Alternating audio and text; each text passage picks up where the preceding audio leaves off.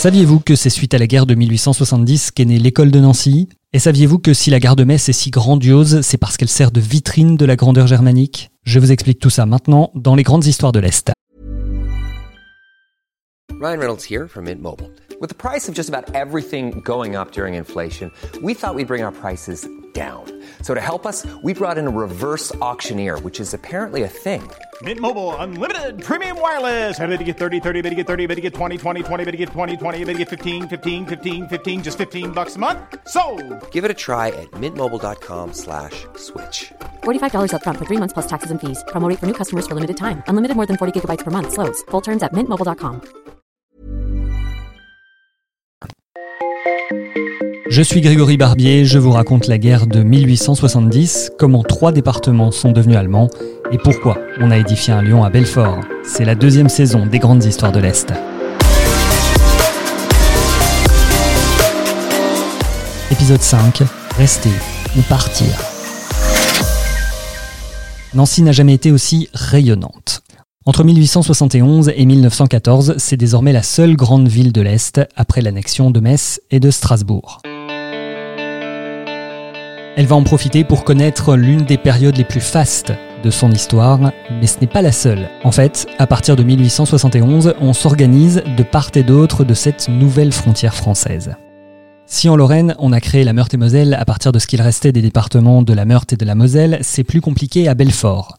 Pour les autorités, pas question de créer un département ou une administration spécifique, ce serait laisser penser qu'on s'accommode de la perte de tout le reste du Haut-Rhin. On nomme juste un administrateur et c'est une commission qui prend les décisions liées au territoire.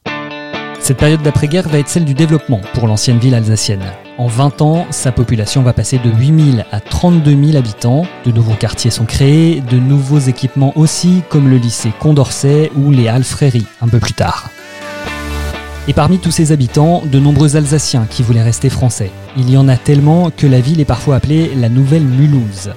Belfort a des atouts, comme ses voies de communication, dont la ligne de chemin de fer Belfort-Paris, et de grands terrains libres et vastes sur lesquels vont s'installer les futures grandes industries du territoire, comme la SACM, la Société alsacienne de construction mécanique, qui s'implante en 1879 et deviendra plus tard Alstom. La société Alstom, elle s'installe à partir de 1878. Jérôme Marche, responsable de l'action culturelle et éducative des musées de la citadelle de Belfort. Alors c'est la SACM qui a donc euh, son siège social à Mulhouse avec une antenne à Elkirch-Grafenstaden. C'est très intéressant euh, pour la SACM donc de s'installer à Belfort qui est à proximité de l'Alsace. Et puis euh, l'intérêt de Belfort, c'est qu'on a la plaine de la Savoureuse qui offre un terrain plat en bordure donc d'une rivière qui va favoriser donc l'aménagement de grands complexes industriels et puis la, la- la proximité directe du chemin de fer donc le réseau Nancy Nancy Avec l'instauration de droits de douane, les industriels alsaciens ont deux choix pour garder leurs clients français.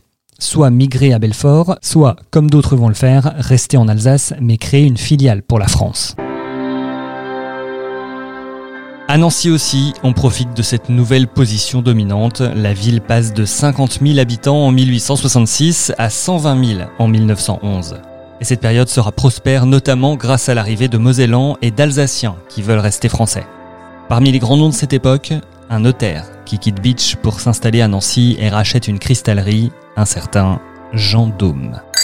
Les chaussures André aussi sont nancéennes et de cette époque. C'est un Alsacien, Albert Lévy, qui reprend la manufacture nancéienne de chaussures. Il se lance dans la fabrication bon marché et ouvre plusieurs magasins en France qui prendront le nom d'André. Alors il y a le commerce, l'industrie, mais aussi les artistes qui viennent de villes différentes et confrontent leurs influences. C'est à cette époque que l'on commence à parler de l'école de Nancy aussi bien dans l'art que dans la psychologie. Le transfert de la faculté de Strasbourg attire aussi certains étudiants comme Freud ou Émile Coué. Nancy s'étend de façon un peu incontrôlée, mais tout cela permet aux habitants de bénéficier d'un confort moderne. Des réseaux d'eau potable sont mis en place, un réseau d'égouts et même les premiers tramways. À quelques kilomètres de là, un poteau avec un aigle impérial et des douaniers en uniforme allemand. Nous sommes bien passés dans le Reichsland Elsass-Lothringen. D'un côté de la frontière, on profite de l'arrivée de milliers de personnes, mais on vit dans la crainte du danger allemand. De l'autre côté, on fait face à une certaine résistance, à commencer par les fonctionnaires, les préfets, les employés des postes et les cheminots qui refusent de servir les occupants. Les Allemands devront mettre en place leur propre administration avec une capitale régionale, Strasbourg, le territoire dépendant quand même directement de l'empereur jusqu'en 1879. L'allemand remplace le français comme langue officielle petit à petit, les noms et prénoms sont germanisés, tout comme les enseignes commerciales. Et pour les plus jeunes, l'enseignement primaire devient obligatoire dès 1871. Alors on ne vit pas bien cette annexion. Laurent Turner, directeur du musée de la guerre de 1870 et de l'annexion à Gravelotte. On ne comprend pas ce qui se passe, on est sous le choc, et du coup vous allez avoir en effet des résistances qui vont se, qui vont se développer. Vous allez avoir quand même une contestation qui sera relativement importante pendant, pendant un moment. Pour autant, vous allez avoir également eh bien, des Mosellans qui vont décider eh bien, de quitter le territoire parce que cette idée d'annexion ne sera pas pensable pour eux. Et du coup, vous allez avoir une série de familles qui vont partir du côté de Nancy euh, dans un premier temps, qui iront plus loin s'ils le peuvent, et d'autres en fait qui seront envoyés dans les colonies également. Vous allez avoir notamment en Afrique du Nord beaucoup de, de Mosellans qui vont partir vivre là-bas pour peupler eh bien, les, les villes et les, et les villages. La langue française devient alors un moyen de résistance, mais au milieu des années 1880, une série de mesures est prise avec pour but de couper tout lien. On ne passera plus la frontière, on ne pourra plus lire de journaux en français ou créer une entreprise sans des Allemands. Les protestataires, dont des députés, sont arrêtés, intimidés, voire expulsés. Un climat qui sera plus apaisé dans les années 1890 avec une certaine résignation et aussi une nouvelle ambition des protestataires, promouvoir une vision alsacienne pour mieux se distancier de l'emprise allemande la région va petit à petit gagner en autonomie. Alors que 70 000 personnes sont parties de ces deux régions pour la France, le Québec ou les États-Unis, les Allemands arrivent dans les années 1880, notamment à Thionville et à Metz. Car dans le reste du pays, l'Alsace-Lorraine est vue comme le nouvel Eldorado. L'une des explications est l'essor du chemin de fer. C'est l'un des plus denses d'Europe et il relie toutes les villes entre elles. Ettore et Bugatti fabriquent des voitures de sport à Molsheim, l'industrie chimique se développe à Mulhouse, et certains artisanats prennent aussi une dimension industrielle. C'est le cas du foie gras à Strasbourg, des conserves, du chocolat, mais aussi du sucre à Erstein.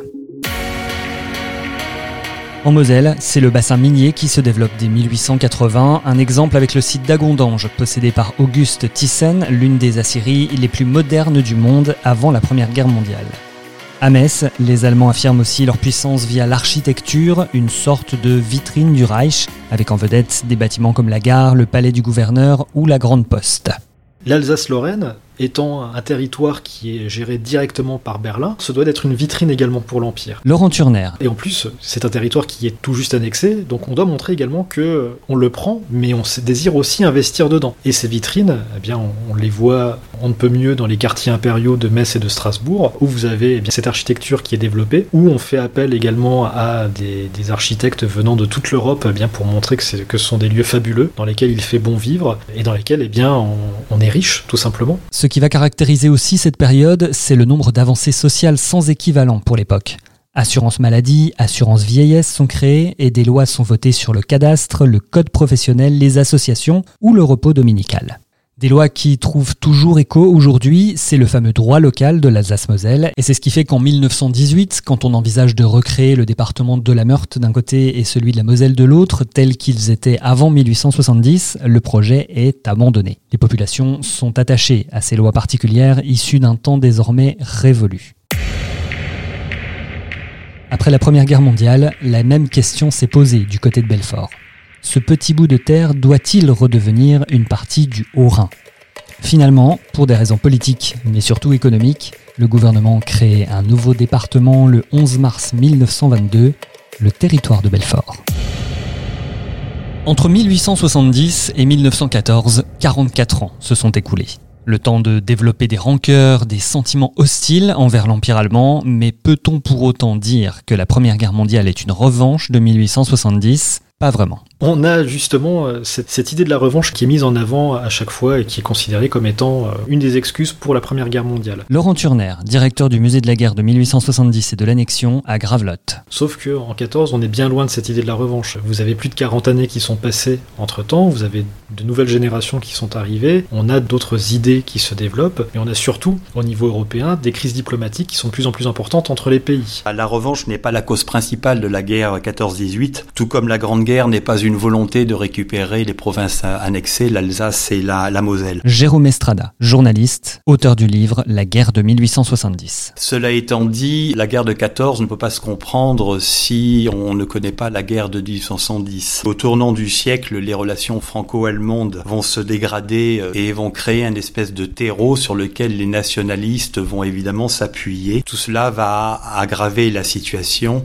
et faire que euh, euh, le sentiment de revanche va réapparaître dans la population française. La guerre de 1870 est lointaine, mais son influence se fait toujours sentir. La géographie, l'économie, la culture, les bâtiments en Lorraine et en Franche-Comté, nombreux sont les domaines qui ont été impactés par cette période. Des traces toujours visibles aujourd'hui, preuve que 150 ans après, la guerre de 1870 fait toujours partie de nos histoires.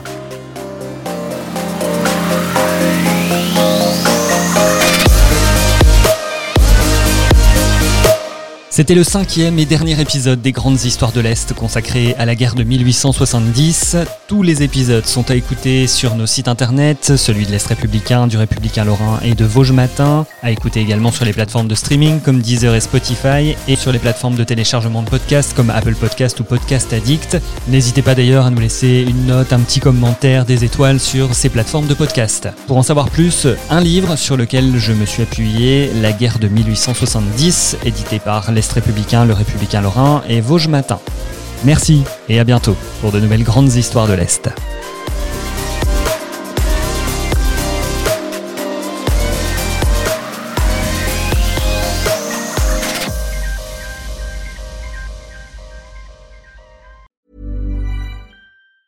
A lot can happen in three years, like a chatbot may be your new best friend. But what won't change? Needing health insurance. United Healthcare Tri Term Medical Plans, underwritten by Golden Rule Insurance Company, offer flexible, budget friendly coverage that lasts nearly three years in some states. Learn more at uh1.com.